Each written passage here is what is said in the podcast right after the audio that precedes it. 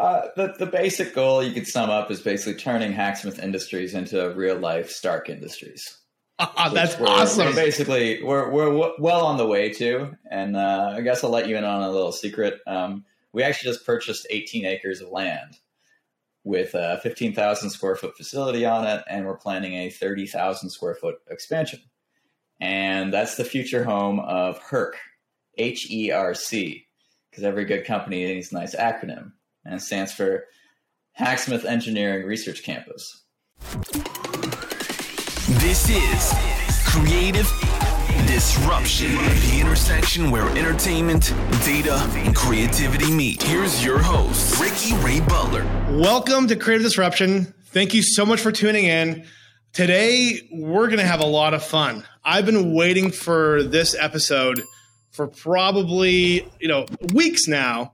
And I'm really excited to announce that. Yes, James, I'm so excited to have you on here because my first time discovering your channel, it blew my mind. So, James Hobson um, runs the channel Hacksmith Industries, um, over 12.3 million subscribers.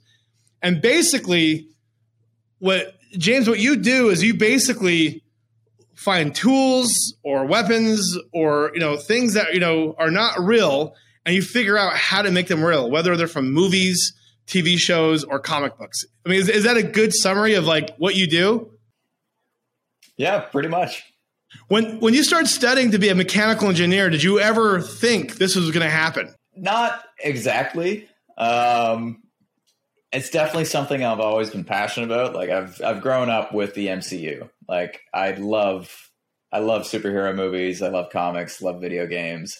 And definitely becoming an engineer, choosing that profession was really learning how to make stuff because I feel like that's the coolest like coolest thing you can do in this world is learning how to like create things. And what better things to create than stuff that people already love from pop culture. So we've we've managed to find this amazing niche on the internet where we're able to um, garner a pretty big audience, engineering some really cool stuff, and kind of fulfilling some of those childhood dreams of like, what if you could do that? What if you could make a hoverboard? What if you could make a real life lightsaber? What if you could have real Iron Man armor? And I think that really that um, it, it really resonates with a lot of people, and that's that's why our, our channels had such success. Yeah, I mean, we did the lightsaber video as a collaboration with uh, uh, with um, um, EA, and um, that that was one when I heard about the concept. I was like, oh, okay, whatever. He's he's going to create a lightsaber, and I had no idea to what extent you're going to take it. And um, it, it's it's pretty fascinating and extremely dangerous, you know, to create you know such a tool. And and and one thing that also blew my mind is you're now selling mini lightsabers on your merch store. So, so please tell me how that works out because that that to me is just amazing. We uh, we partnered with a manufacturer after we saw these amazing mini butane blow torches, essentially, and it was the first time I had ever seen like a blowtorch level flame coming from basically a pocket-sized lighter, and I thought that's incredible. That's basically it's the same idea behind our real life um, proto saber uh, the plasma based one that cuts, cuts, through steel and whatnot.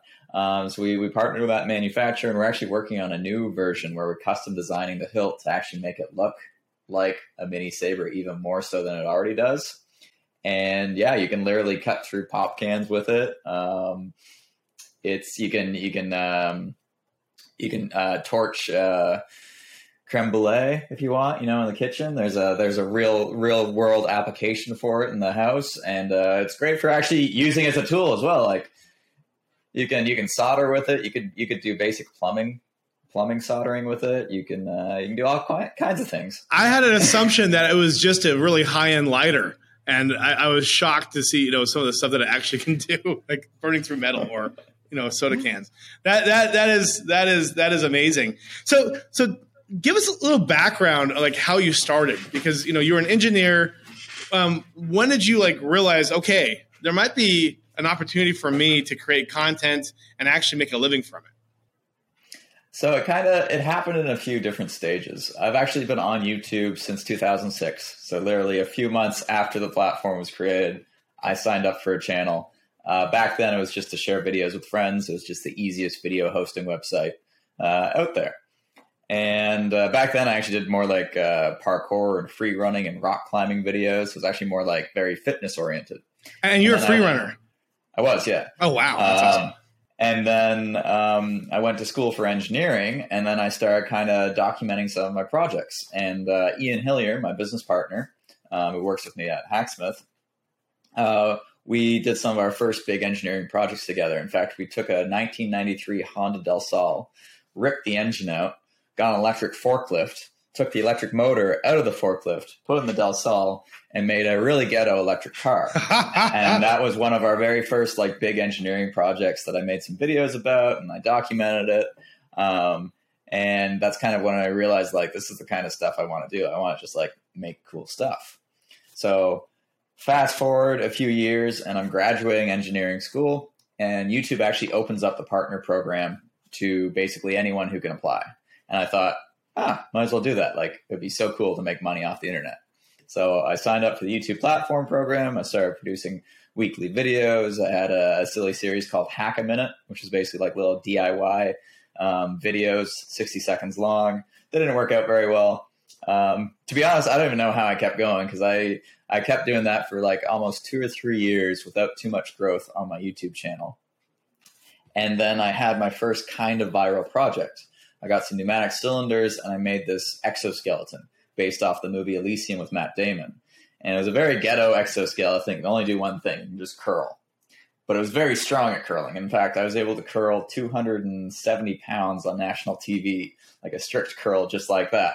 And um, the test video in my backyard at the time kind of popped off. I think it got over a million views in like a month or two. And um, suddenly I saw, oh wait, there's like there's appetite on the internet for like crazy inventions and stuff.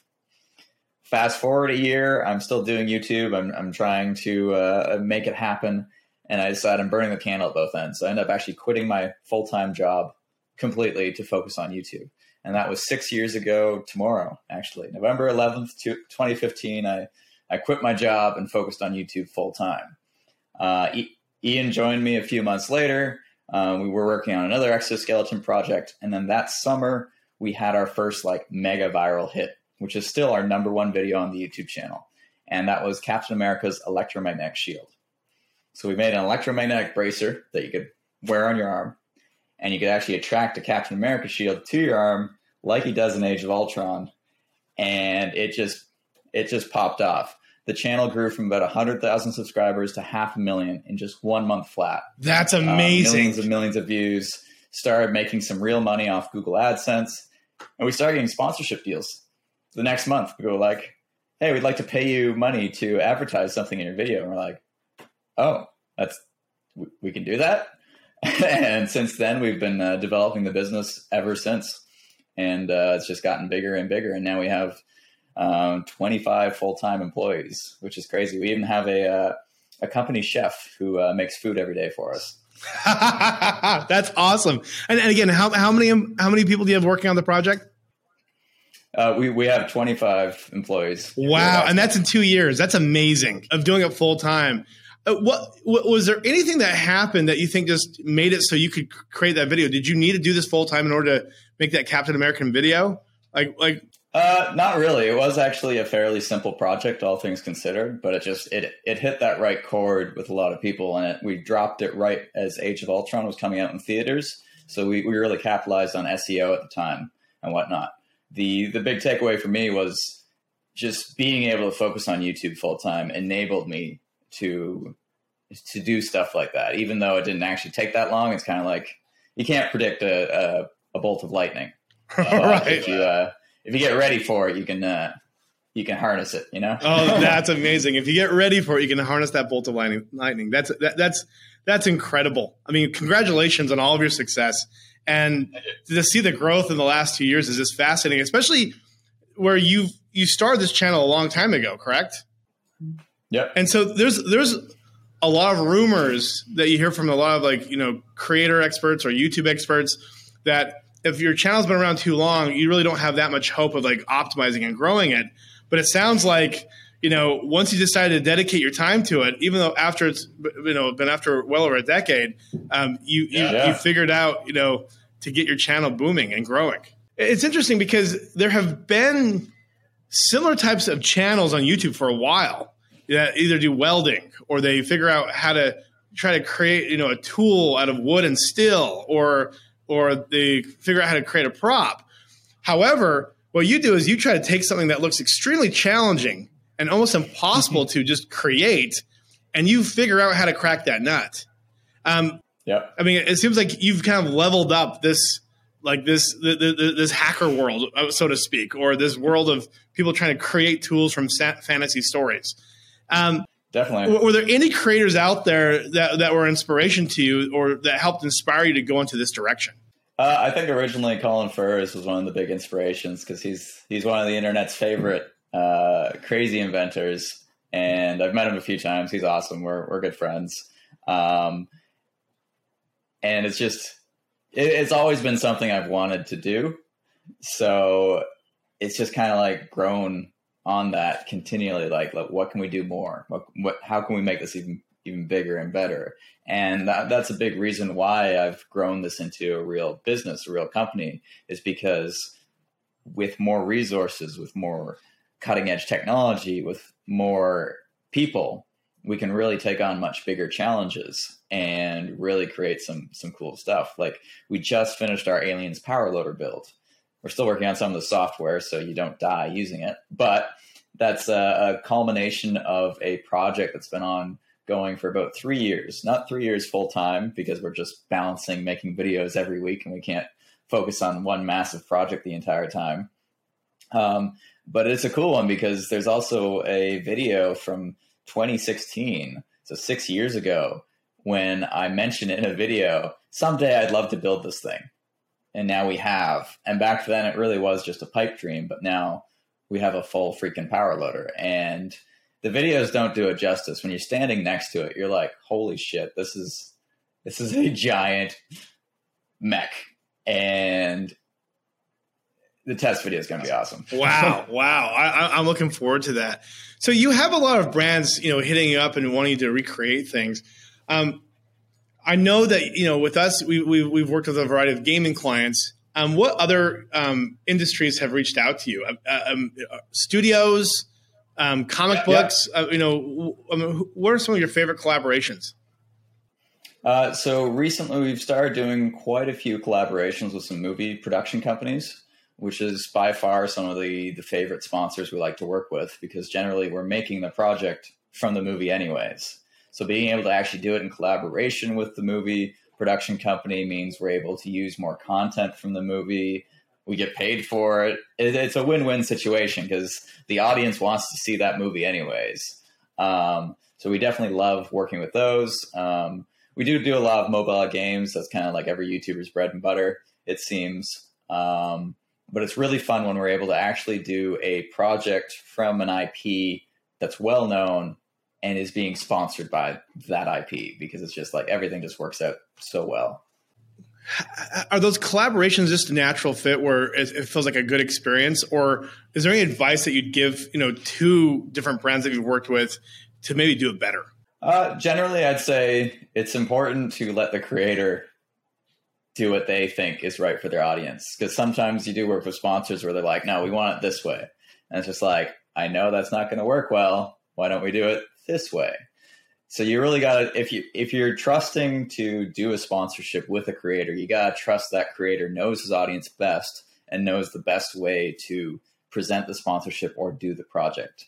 Um, we've gotten pretty pretty good at it, so we haven't had too many. Um, uh, what would you say? Like uh, Bumps in the road. challenging uh, challenging experiences. Um, whereas I've heard of lots of other YouTubers who maybe don't do as many sponsorships as us um, have like a nightmare sponsorship where it's just like nothing worked out properly and it was like and all that. But we've we've got it fairly honed in now that we're pretty good at um, integrating uh, a brand into our videos in a way that uh, works well for for both of us. That's great. You know, I think brands are really leveling up in this area.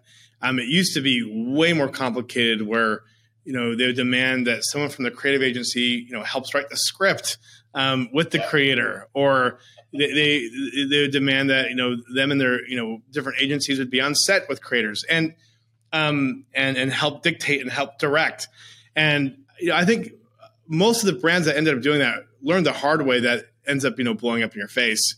If the creator d- decides that they're willing to you know follow that type of direction, most likely you're going to get more resistance from the audience because the audience Yep. wants to see that the brand's empowering the content, not disturbing it or disrupting it. Exactly. And the best thing you can do is follow the guidance of the creator that built an audience that knows the audience, knows how to best position you in the audience with the audience. So you know the programming can be as consistent as possible. And um, it, it's it's I really think right now it's already changing the world of advertising because for sure. you can't just create something and blast it out to everyone. Um, it, it- you know, ad ad exhaustion and ad avoidance is at all time high. Um, Yep. half, I mean, ninety percent of the globe skip ads. Fifty percent have an ad blocking technology um, that they're using, and and so you know, with this decentralization of content we're seeing with creators like yourself across all these different digital platforms, including in Hollywood, where there's over a thousand Hollywoods, um, brands are now realizing that in order to get in front of eyeballs, they have to collaborate and be inside the content. And you know, the only way to do it is leading with trust and consensus. And um, if you don't if you don't take that approach, um, you're going to get lost in media really fast um, because it it's our I mean it is the biggest form of media today, especially video, is with creators on YouTube, TikTok. Instagram, etc. Well, it's crazy when you think about it because TV has been around for what, like 70 years now. Mm-hmm. So it took decades and decades and decades for TV advertising to like become what it is today. Compared to traditional media like radio and TV, YouTube is still a baby. YouTube's still only been around for 15 years, and we're just cracking the surface of what future media content and consumption and advertising is going to look like. And that's pretty exciting um, being in this business as a YouTuber, is because those budgets on TV and radio are relatively still huge compared to what uh, YouTube sees. And we are slowly shifting more and more to internet media. And knowing that like this is just the beginning, um, it's it's crazy. Well, yeah, seven hundred billion is being spent on on media, and most of that's through that traditional media.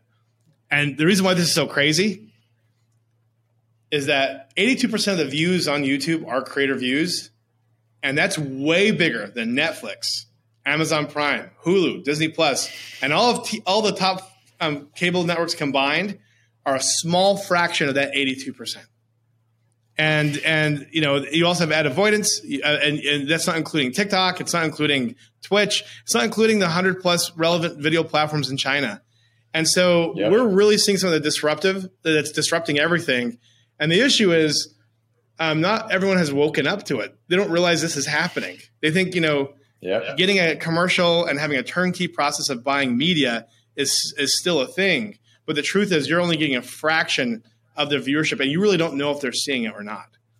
And um, so I, I agree with you. You know, right now, I think influencer marketing uh, is around like 14 billion globally. That 700 billion is just naturally going to shift over.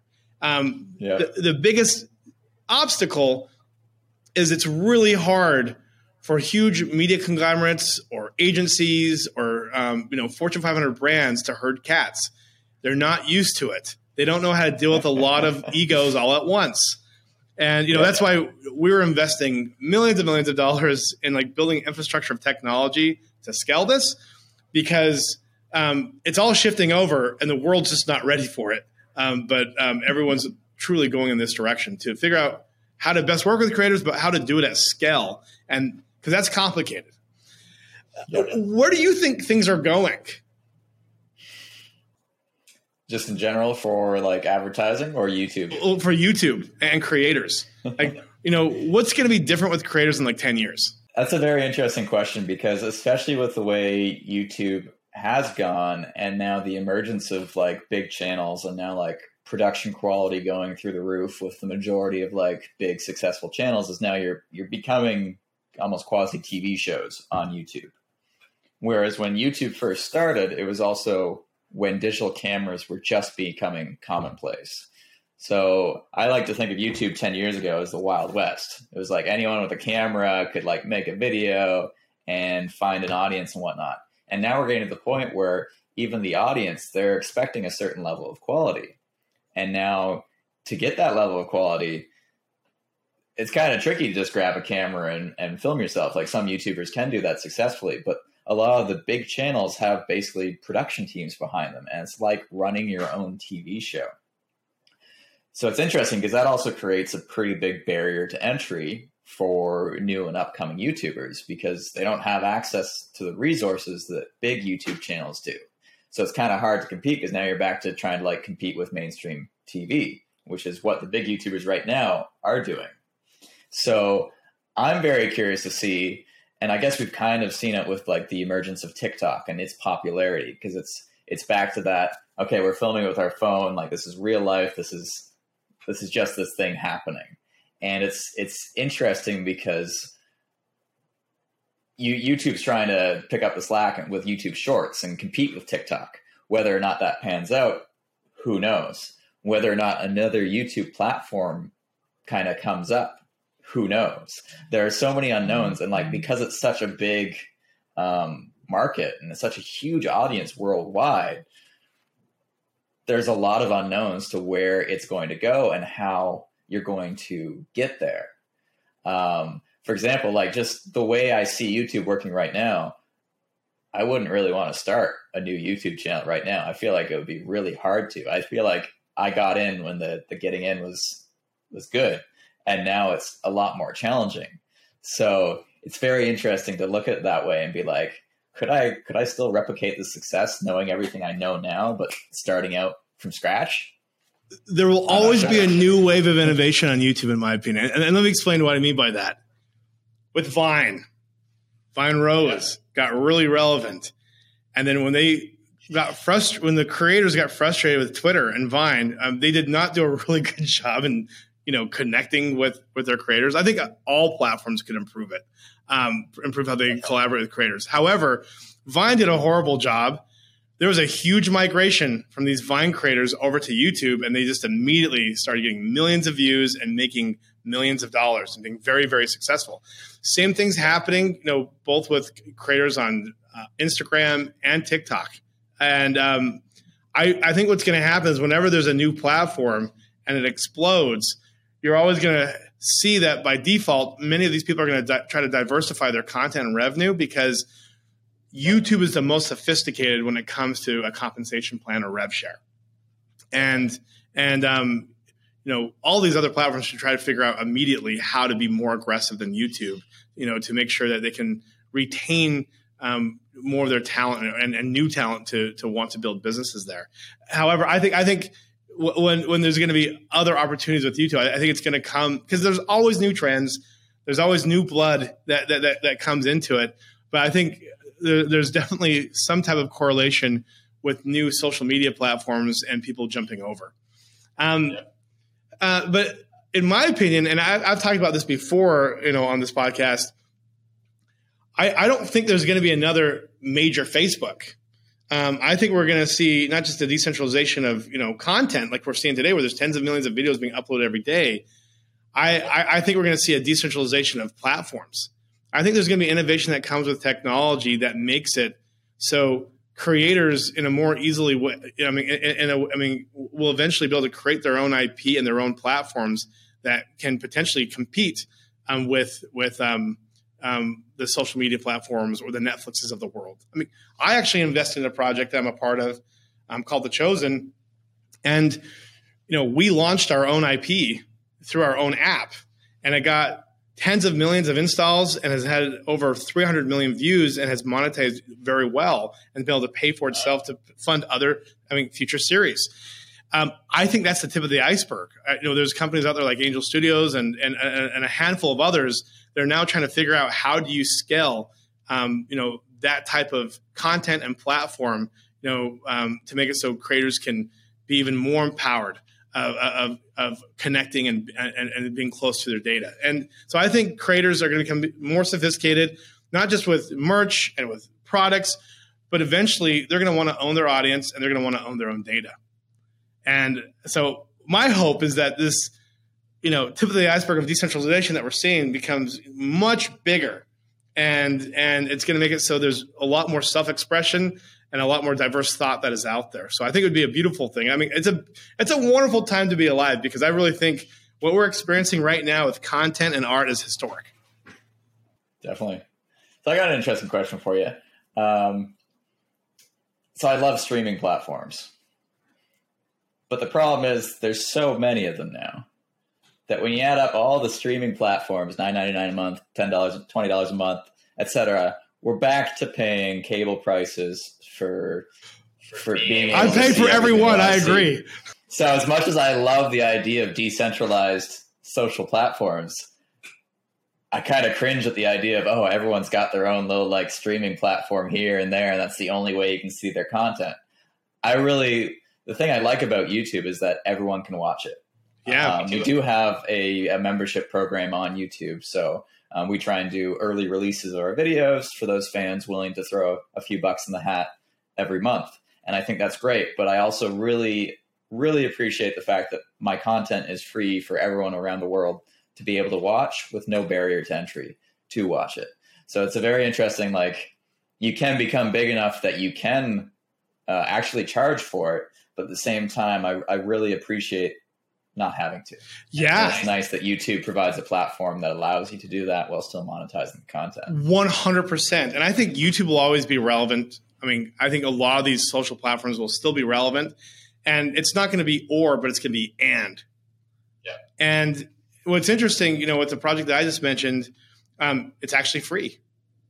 And and you know, there's there's a lot that's happening with activity with merch sales as well as um, people, you know, helping fund f- future um, seasons and future episodes.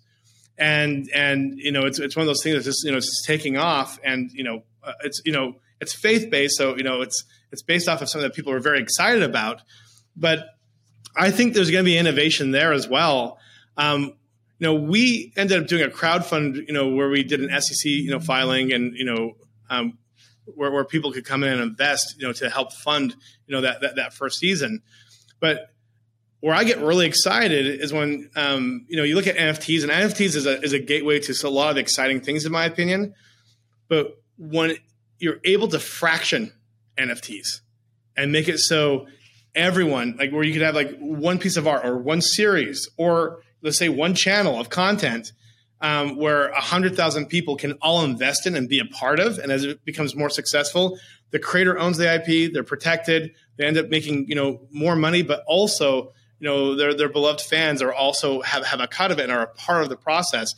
That's where I think it's going to get real. And I hope there's a way that we can figure out how to make that work and make it legal to happen in the future. Because imagine if you and JJ Abrams, you know, decided to do a collaboration, you know, with some, you know, famous IP that you both get access to and and and you just put it out there and you raise like 300 million dollars for it and then you just keep sustaining and keep producing more content and it keeps growing.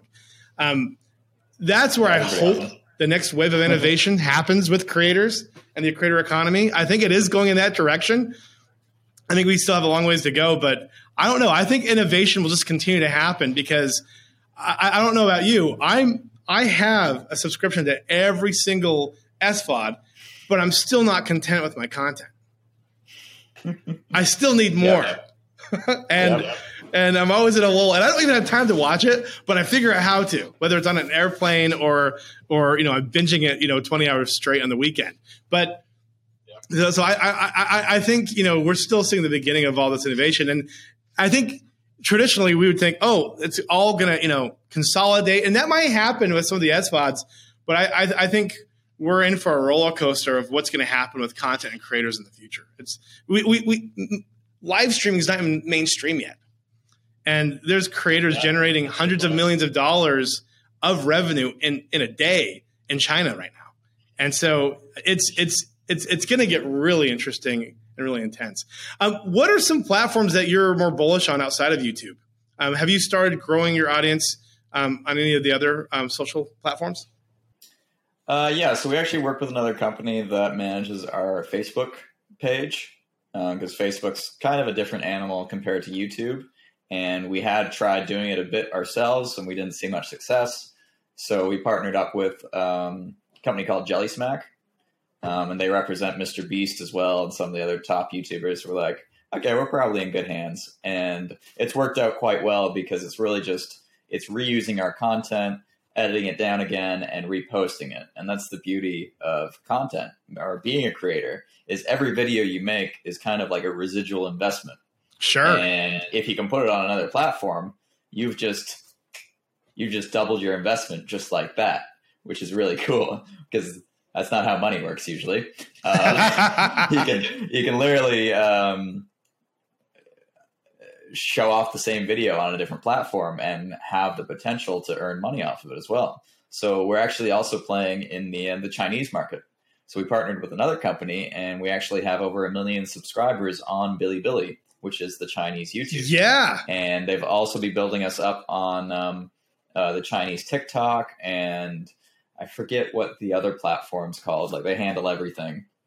Um, but we're definitely seeing a lot of uh, a lot of potential there and additional opportunities for for revenue. Uh, another thing I keep saying I'm going to do, still haven't haven't done it yet, is I want to launch uh, YouTube channels in different languages. So oh. okay to get the videos dubbed because we're laughing like English is the main language around here, but there's so many other languages out there and such a huge population of the planet where uh, maybe a hacksmith in Spanish, you know, like Spanish is one of the other most spoken languages in the world, and you could capitalize on a huge new market that maybe can't um, enjoy our videos on on our YouTube channel. So there's a whole like it's incredible the amount of uh, business opportunities that come with being a creator and trying to figure out like okay what should i focus on? Um, besides actually just making videos how do i how do i grow and expand um, our social presence worldwide on different platforms? And where do i invest money to see a return and stuff like that so. yeah i know i know a handful of creators that you know have spanish versions you know to their videos and I asked him, I was like, well, how are the CP, CPMs compared to, you know, what you're doing in English? And there's a, there's no comparison, but you want to get out there in front of as many people as possible and, and, yep. and build out loyalty in, in, in, in viewers' own language as well. And it makes sense. I mean, your content could easily be dubbed or even have subtitles and like do really well, um, you know, um, with, with people that don't speak English. So that's that's really cool. Um, so you're prioritizing Spanish. Is there other languages that you're going to be prioritizing?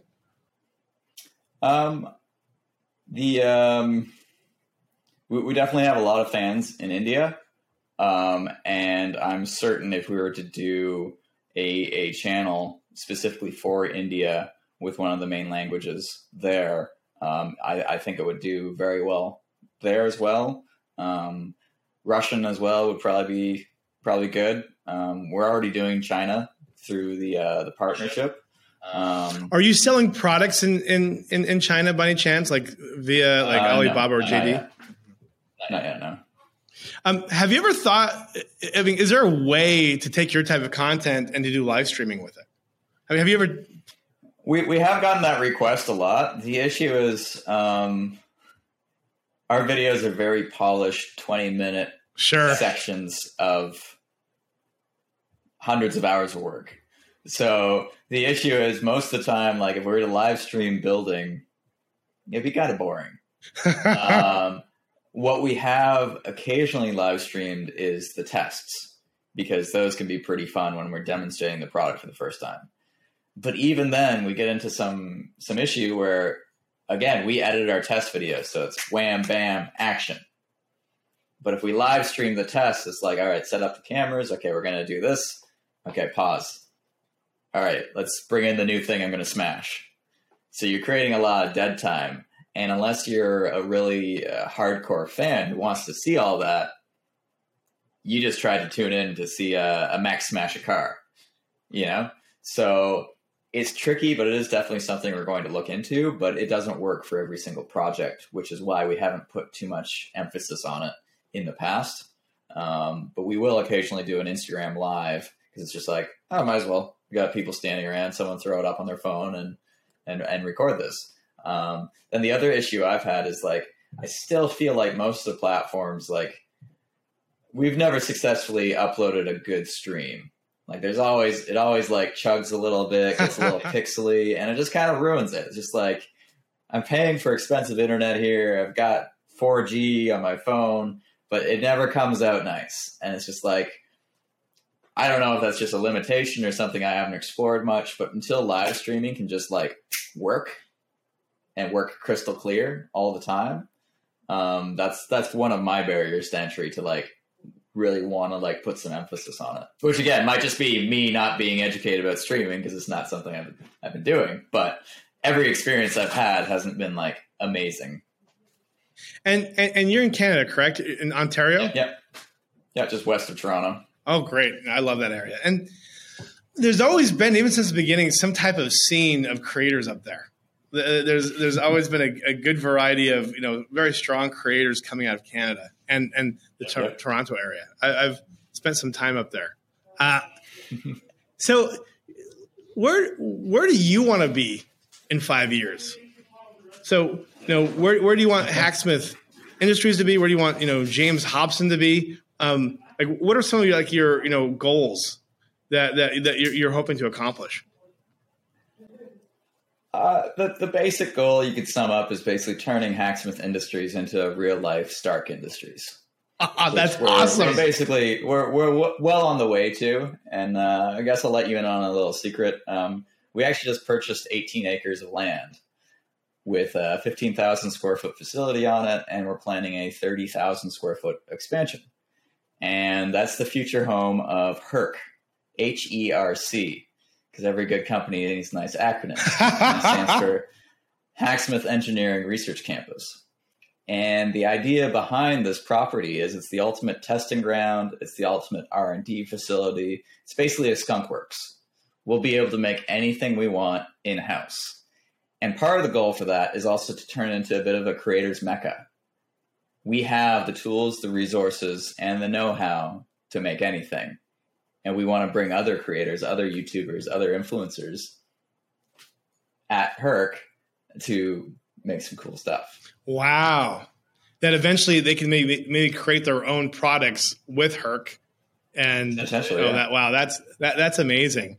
So I mean, when you say you want to be a future like Stark Industries, I mean, do, do you want to do government contracts? I mean, do you want to go to that like level, or is this more of, you know, just taking what you're doing to the next level and making it so it's more accessible to more people? Uh, a bit of column A, a bit of column B. The, the idea is: Are you? Are, I, do you have a, do you have do you have this you know plan to take out Elon Musk and and and compete with SpaceX one day? Um, maybe not SpaceX. Um, like the space industry is, you know, it's it's a pretty hard industry to crack. But I love the idea. Think about any CEO in any comic book. We got your Batman's, your Oliver Queens, like Bruce Wayne, Tony Stark. It's always an eccentric CEO. And Elon Musk is definitely he fits that archetype, and he does some really cool stuff. But now imagine if Elon had a YouTube channel he doesn't. He doesn't. Yeah. He's very active on Twitter. Comics. It, yeah. Well, um, what I love about all, all the comics and whatnot is like the eccentric CEO does cool shit, and it's shared in that comic. In our case, it's shared on YouTube. And I think if we could turn Hacksmith Industries into a billion dollar company that makes cool fucking shit, yeah, and pulls the curtain back so you can see the inside of the company. That's unheard of, you know? Yeah. So I'll, I'll never stop doing YouTube, but my my goals for the company are so far beyond just doing YouTube. But I think it's very important to connect with that audience and potentially the future customer base for whatever products we might make, and really be a very transparent, cool freaking company. That is so awesome. You're, you know, calling you a badass, I think is, you know, not enough. Um, I mean, that, that, that is, that is amazing. I hope every engineering student watches this and or like gets to hear this perspective from you because it's really inspiring to to take something that most people just imagine think oh that's impossible and actually make it possible. Um, that's that's very incredible. Um, have you ever collaborated with any, um, like like Mark Rober or, or anyone like that? Uh, not Mark Rober, but we have done lots of collaborations over the years. Um, I've done a few videos with Colin Furze. Um, I don't know why I'm blanking. I've, I've met tons of YouTubers, but at this point, I just enjoy meeting other creators. It's not even about doing the collab. It's just meeting like-minded people who are creative and enjoy making content. And sometimes it's just like you just want to actually hang out and be friends as opposed to, ah, let's start filming a video together. It's just like, let's be friends first. And then when it feels natural to do a collaboration, let's do it because we'll have a lot of more fun that way. that makes sense. That makes a lot of sense. um, you know, I, I, think, you know, back in the day on, on YouTube, you could definitely tell when people were collaborating and they didn't really know each other, but you know, they're just trying to cross pollinate. yeah. I, I, think it's fun now where just like sometimes it seems like, oh, every YouTuber knows other YouTubers. And sometimes that comes across really cool. It's like, oh, I just, I randomly called up Linus Sebastian the other day Linus Tech Tips. I had a question for him. It's just like, I kind of like it. Like I'm slowly developing an address book in my phone of other like YouTubers. And even sometimes like uh, people on my team are like, wait, Linus just texted you? I'm like, yeah. I was just like, that's normal for me. But it's just like, wait, what? Yeah, Linus. it's, it's, kind of funny. You know, I haven't met Linus. I mean, my, my team has worked with him, but yeah, brilliant person, very intelligent. Oh yeah, he is. He is. He has scaled his YouTube channel into a veritable media empire. Um, like I'd say, he's he's one of the gold standards for like creating a business on YouTube and really growing content and uh, and whatnot. It's for example, like he he he produces so much content. I'm pretty sure it's like 21 videos a week across seven different channels. And that's very much like a very business minded way of like, okay, more content, more money, more content, bigger business, continue, continue. Um, we we focus a lot on like more resources, more people. Um, our projects have gotten bigger because the funny thing is, I've got a team of 25 now. We still only make one video a week which is just kind of mind boggling because I used to make a video a week by myself. And so, yeah, the, the production quality has gone way up. But it's just like you you forget all the other complexities of like growing a bigger team. Like we have support staff who don't have anything to do with the YouTube videos, but they're there to support the team and the employees and the engineers and stuff. And it's uh, it's pretty crazy. um, I'm sure you're already envisioning what it's going to be like to have 100 employees, 200, 300 and and you know, even though it gets in some ways way more fun, it also gets way more difficult. there's yeah, there's always learning curves with growth, and then having a bigger operation. We're just yeah. under um, 400, but um, year to date here in 2021, we've hired 190 people and Jeez, a lot to learn growth. from that. yep. And being yeah. that we're all virtual, there's a lot of context that needs to be shared and evangelized, et cetera. Definitely. Yeah, I'm pretty sure there's a psychological split at certain numbers. So I'm pretty sure 30 is one of those first numbers. So we're like getting really close because that's 30 is like the size of a human tribe kind of thing. And once you grow past that, now you start getting subset teams and subset tribes, and suddenly not everyone knows each other. Not everyone knows what's going on. And even lately now, like I walk through the parking lot and I don't recognize all the cars. I'm like, oh, who drives that BMW? I have no idea. Someone who works here. and it's just like, it starts creeping up on you, and you're just like, uh oh, I'm not like, I still plan on like knowing every employee ever. Like, I don't ever want to get to the point where I can't meet everyone.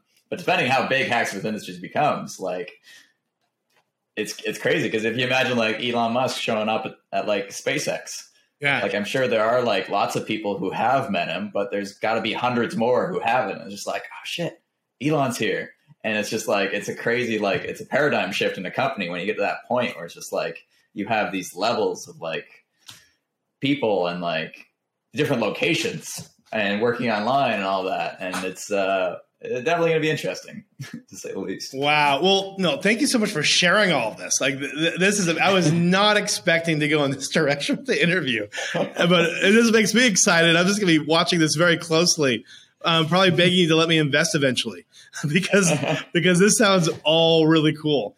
Um, so we we run a business, you know, I um, that, that I oversee called TubeBuddy, and um, Oh, okay, yeah. you know, we, we we try to you know we help over eight million creators try to be more data driven, growing their audiences and, and growing their revenues. Um, what advice would you have, you know, to um, these eight million creators, you know, th- these aspiring creators that you know want to make a living on YouTube? Um, what, what what's the number one piece of advice you'd give to them?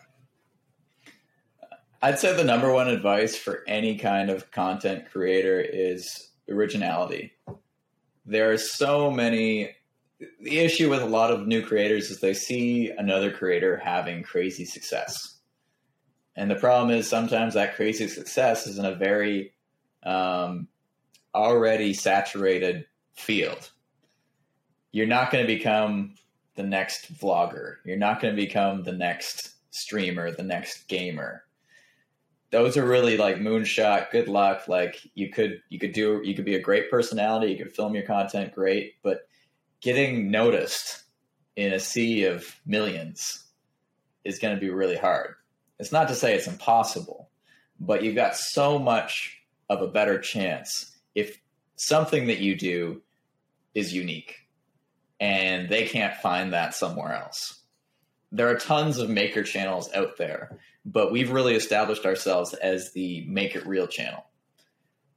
And that's in part why we've had so much success where other other channels may not have because we picked a niche that wasn't that big and it's still not that big and now we're the biggest fish in the pond. So if you can find a small pond that doesn't have many fish in it, you're going to have a much bigger chance of uh, really growing the flip side of that is how do you find a niche that is also mainstream enough to get you the level of success you want? Because the problem is most niches are niches for a reason. Niche literally means a small thing. So how do you combine your niche with something that is mainstream um, friendly? And for us, it made a lot of sense. We're tagging off of blockbuster movies and very popular video games and comics. So we're able to attach ourselves to a very mainstream audience while still doing our niche thing, which is making real projects from them. So when you think about it that way, it's like, oh, that makes a lot of sense. Like that is how we got a lot of success. So then if you try and figure that out for what you want to do, it's not necessarily going to be easy, but if you can somehow connect your niche to a mainstream audience, that's your best chance of making it big. Whereas if you try and just do what everyone else is doing, good luck. Good luck. wow. So connecting your niche to a mainstream audience. But at the same time, it, it depends. Like maybe that's not even your goal. Maybe you do just want to be the biggest fish in your pond. You just need to set the right expectations. Yeah. You know, I, I really like how you said that. You know, finding a small pond with less fish but also connecting your niche to a mainstream audience. It's I, I kind of visualize two circles here. I visualize a really big circle and a really small yeah. circle that are barely overlapping, and that overlap is the sweet spot. Yep. And you know that's something I haven't even thought of. Um, you know, like I, I'm not a creator like yourself, but you know that yeah, find something that's very original, but then make it so it's relatable. And, and, make it so someone can learn something um, unique and new in a way that they haven't imagined. And that's where the originality comes. That's that's really cool. Because you're right there are a lot of make it channels there are a lot of hacker channels but you really took an angle of saying okay i, I see the atmosphere here. No one's really making it real and, and taking it to the level that we're taking it to. And and that takes a more investment it takes more resources it takes more time but it also you know makes it so you stick out and and and obviously grab a lot more attention. Yeah, I mean, we get comments lots of uh, a lot of the time being like, "Oh, I'd love to see you do some like original inventions." I'm like, "I'd love that too," but our audience is a mainstream audience. The reason we've had this success is because we've done stuff that people are already familiar with. because having that connection point, even just for a thumbnail as you're scrolling down YouTube, it's like, oh, I know who Batman is. I'm going to click on it. Yeah. Whereas if you have an obscure invention, and, and the funny thing with inventions is the fun inventions always kind of have like obscure like names and things. So it's like it's this cool thing, but if you can't um, tell the audience what that cool thing is in a single picture in a single short title, no one's going to see it. So having that anchor of something that's super popular, like Iron Man or Batman or Star Wars and lightsabers, that kind of almost guarantees that you're going to get a little bit of a note. You're going to get noticed. And once you get them on your video, then you can show off your awesome project and your your great production quality and your, your video. But unless you're not, if you don't get that first click, which really helps having that like connection, how do you how do you even get there? Is there a way to take it up to another level? I, I mean, so you have a very large profile. You have over 12 million subscribers on just YouTube alone. Um, you've been extremely successful. You average millions of views does it get to a point where let's say when you get to 50 million subscribers where you know your profile is even bigger you know you know obviously more than triple the size that it is now um, yep can i just do whatever i want?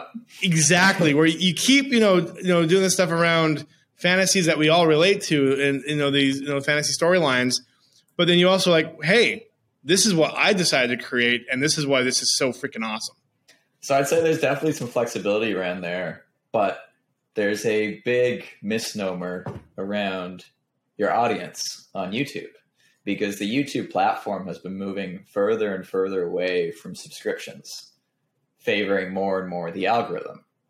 So even if I got to 50 million subscribers, that doesn't necessarily mean I'm actually getting that many more views. Sure, sure. Which is a really shitty thing to think about, but I've seen it in the past few years, we've gone from literally 4 million subscribers to 12 million. So we've tripled in size. I'd say for the past three years running, our average view count per video is still around 1 to 2 million views. It didn't triple with the tripling of our audience.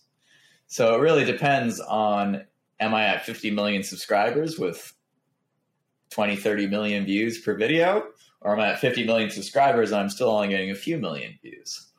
Or by the time I get to 50 million subscribers, will subscribers mean even less on the YouTube platform?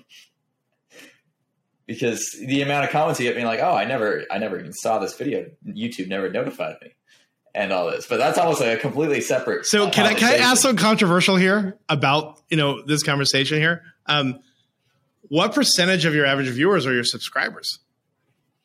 It it does vary a lot on videos, but I'd say usually only like 30 to 40%. See, see, that's that's common, and that's common across the board with all creators. And I think most people, I mean, so most of the people that watch this are up and coming creators, um, or you know, brands that are in entertainment. Um, but um, you know, we have a very small niche, and we are not connecting it to the mainstream. I don't think I can handle the pressure. But um, this is mainly for me to gather data from people like you and learn things. But um, it's one of the reasons why when we work with creators on the Ben side of the business um, with, with, brands, you know, it, it, turns into a whole you know media strat. I mean, it turns into a whole strategy where it's like, okay, what makes a creator so valuable is that they have loyalists that trust them and that want to support them, and it makes it so you get a higher click through rate. It also makes it so you get a higher conversion rate. And we've noticed these trends with the algorithms that are, you know, obviously aren't making it super easy for subscribers to to um, get notified about new content that's coming up. And so what we do is it's all because of the uh, the three step notification process. Yeah. It's hard enough to get someone to click a button. Yeah, and click a button and then check a box and then click another button. And then, let alone going into your app and making sure you have notifications enabled. Yeah. That's the subscriber killer. YouTube making it very difficult. Any other social platform, it's one click.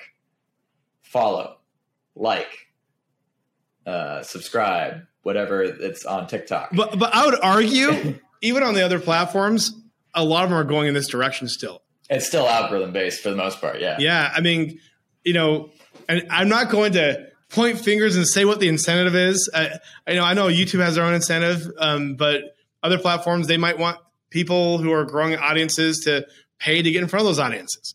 Um, you know, there, there, there's there's a lot of things that could be going on here. I'm you know I'm not going to try to question their intentions, but with that said, from a brand perspective, when we work with creators, especially we're um, trying to drive revenue or drive transaction, uh, if it's more of like a performance focus, we work with the creator. If that creator ends up like you know really performing, what we then do is you know get the rest from the creator to use that video to tar- to try to target all their audience um, across platform, and so all the audience can see that video that the creator created. And what we found is that it's very effective. It's, it's you know the it, so you're talking about putting paid media behind? Yeah, it's it's not yeah. it's not reaching casual viewership because you know I, I think the future is loyalty and loyal viewers, not casual you know viewers or casual reach. And so yep. you put paid media behind it, not to target a bunch of random people, but people that know who this creator is and, and appreciate them, and make it so you know they can see that th- th- this creator's video, what it did, and you know how they collaborated with the brand. And in, in, my experience with advertising, it's you know one of the highest you know performing um, ways to advertise um, um, to audiences. Um, of course, it is. And but but no, that's very interesting. Um, you know how difficult it's become. And I, I think you know going back to a decentralized world of like platforms it, it's these types of decisions made from the major platforms I think will inspire creators to figure out how do we do this differently? How do we innovate? And maybe it's not an individual creator, maybe it's like a variety of creators coming together and thinking, okay, we're going to keep doing TikTok, we're going to keep doing YouTube, we're going to keep doing all these you know mainstream platforms, but we also need something that's specific to us. So you know, other than with an email list, we can you know have access to our audience um, outside of yeah. these, these these platforms. Uh, uh, that's a big one you just hit on right there. Imagine having a email newsletter with 12.3 million active email addresses. Yeah. There's a lot that's of creators insane. building that. They're, they're collecting that. Um, um, you know, that's also where you have, you know, different, you know, platforms like community or, you know, text-based platforms that seem very, you know, win-win for creators where they can have another way of connecting, you know, with their audiences. But who I mean, I think I think the, the platform that's going to win, if it's not going to be from a creator um, um, individually or from a group of creators, is a platform that you know makes it so creators can own their own data and own their own audience and have a way of mitigating any type of risk, because yeah. we don't understand the algorithms on these platforms that well or well enough to know like is I mean is there a prediction around seasonality if there's a creator that becomes less relevant and then that creator is then in a really difficult spot, you know, to be able to continue to grow and and and and, and gain traction. I mean, again, I mean that that's just you know, I mean, looking, I mean, theorizing. Um, I, don't think that's the case, but the truth is, cr- creators are now at the point where they are massive. They they they are very relevant. They're the biggest form of media, and they need to you know take their audience and and and the data on their audience very seriously. And this includes like the music creators. Some of the music creators have hundreds of millions of followers on Instagram, and they need to be much more disciplined in communicating with their audience, but also figuring out new ways of engaging with them. Um, you know, data is something that you know a lot of like the top performing creators you know obsess over. Is there anything that you do when you're creating content where you where you you know look at data that's been very helpful? We try. we, we, try very hard, actually, because um, obviously the YouTube analytics do give you a lot of information about your videos. But the annoying thing is you can you can have a video that performs well, and you see one or two metrics that are like unusually high, and you're like, oh, that's why it performed well.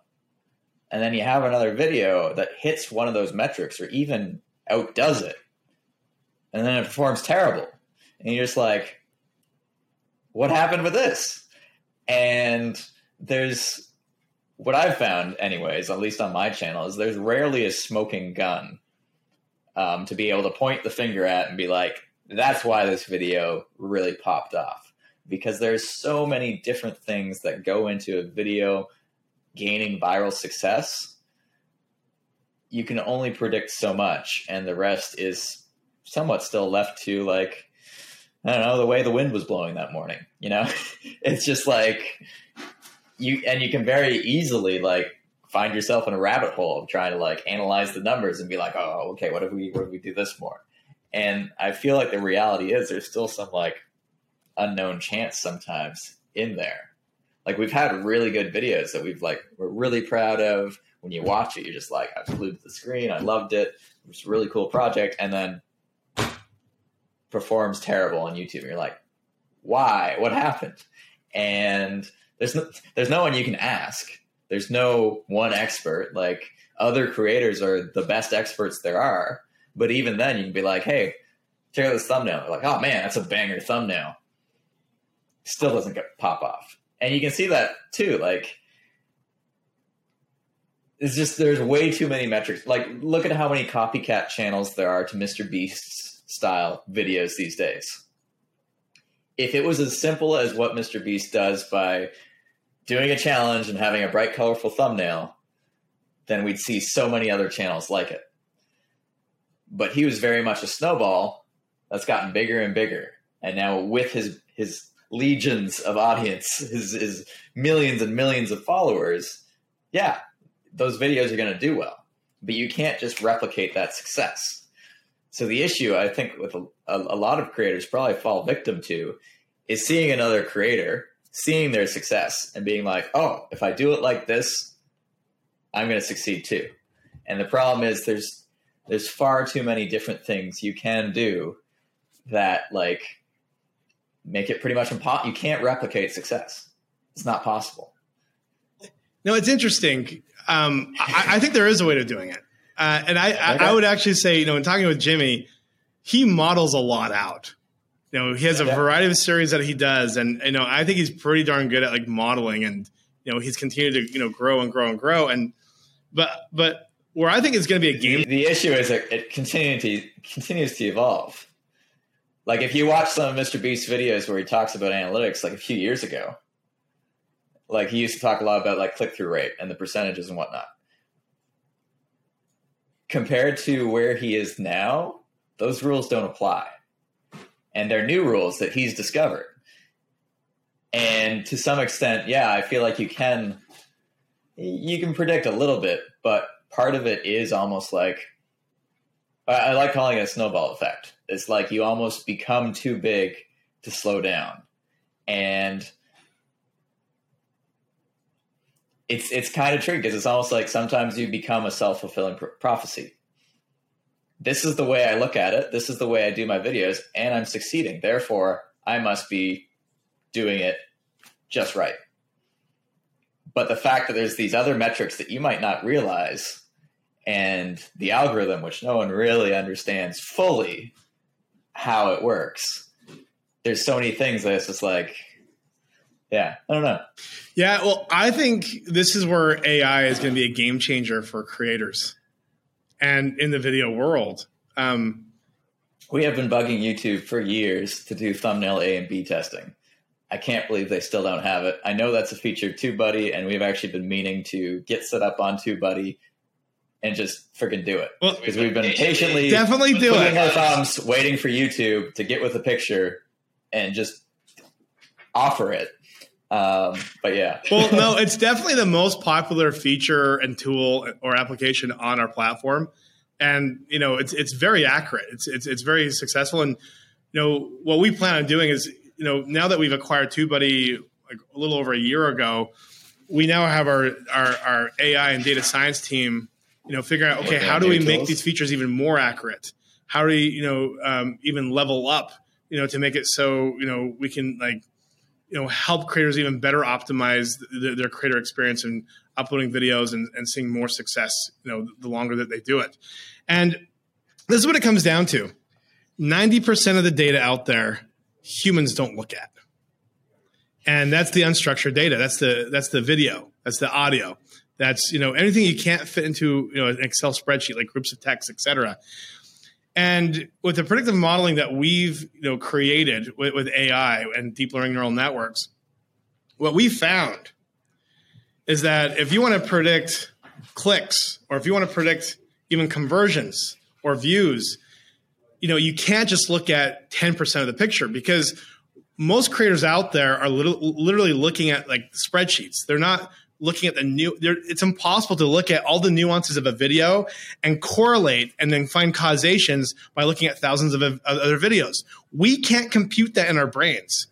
So you need to yeah, you know have you know ai technology um, that with computer vision and, and uh, or nlp to, to make sure that you look at all the data out there you look at your data and then you know the ai can look at you know tens of thousands if not millions of pieces of content and see and, and, then look at performance data and be like, okay, based on this performance data and based on everything else that we've analyzed or that, that the machine has analyzed, you can expect this if you do X, Y, and Z. And so at first when we started, you know, doing AI at Ben, it was all about you know predictive analytics, predicting organic views without paid media, you know, predicting click through rate, predicting um, conversions, and we've been very successful um, in, in all of those areas. Um, but something that we actually just got patented is contextualization around of what's happening inside the content. Because even though we were really good at making predictions, um, yep. with AI, sometimes a lot of it's in a black box because it's very you know unstructured. It's really hard for humans to go in and f- figure out okay what's happening here because there's just too much going on. And um, you know we've figured out how to how to create you know models and algorithms to help us really contextualize what's happening within the content. And we actually got this patent, you know, approved. Not it's not pending; it's actually approved, and it was after four months. And and so we can truly, you know, we have a, a research AI team and an applied team. This research AI team has just been working tirelessly inventing stuff so we can better understand context of what's happening in the video. And this is what I think is going to be game changing for creators because everyone is very limited to how they look at objects, how they look at content, how they look at anything. Yeah. And we are just not as accurate as machines. And so, you know, I, I personally believe, and, th- and this is my own theory, is that we consume a lot of data and that sometimes gives us that gut feeling or like that creative spark of, oh, we should do this. And, but sometimes yeah. we can't explain that. And I think technology is getting to a place, you know, and the technology that we're creating is getting to a place where we can, you know, truly put science around intuition and, and, and, and be much more predictive. And so, you know, it's exciting because it would be impossible if we didn't have as much content as we have out there in the world today. And the more content means the more data, and that empowers you know technology um, better than ever before. And, and so, definitely, I, I think it's one of those things where you know, I think it is the biggest challenge. I think it's one of the biggest challenges for creators to model things out and like be much more predictive. And there's always going to be anomalies. Um, and there's always going to be things that you're going to have to keep training the the AI and the algorithms. But I, I think it's going to get to the point where we are going to be able to be a hell of a lot more scientific on on on on our calculations of, of creating art or content in a way that does not compromise, um, you know, um, the art. Um, if anything, this makes it so it can continually be consistently received by its viewers. Um, but a lot, a lot of interesting things there. Um, so thank you so much, James, for making time. And this was a really fun discussion. Um, one last question. You know, wh- what is something um, that just inspires you? What what keeps you going? Pushing the envelope. Pushing the envelope. That's awesome. I, I want to create the world I want to live in, and that world is a sci-fi world. That's uh, what comic book writers and and movie script writers and yeah, I want I want jetpacks to be a, a regular everyday thing. So taking what people have dreamed and making it happen. That that's awesome. That's so inspiring. And again, thank you so much for for being a part of this program. And when you have that all set up and you have that campus, I'm des- I'm definitely down to fly up there and take a tour. And so please let sure. me know as that progresses and if I can get clearance and, and uh, I'll give you my fingerprints. I'll give you whatever you need, but I, I, I want to come check that all out because that sounds fascinating. Sounds thank you so much. Um, everyone, problem. thank you so much for tuning in. And um, please subscribe. Please like this video. And um, see you next time.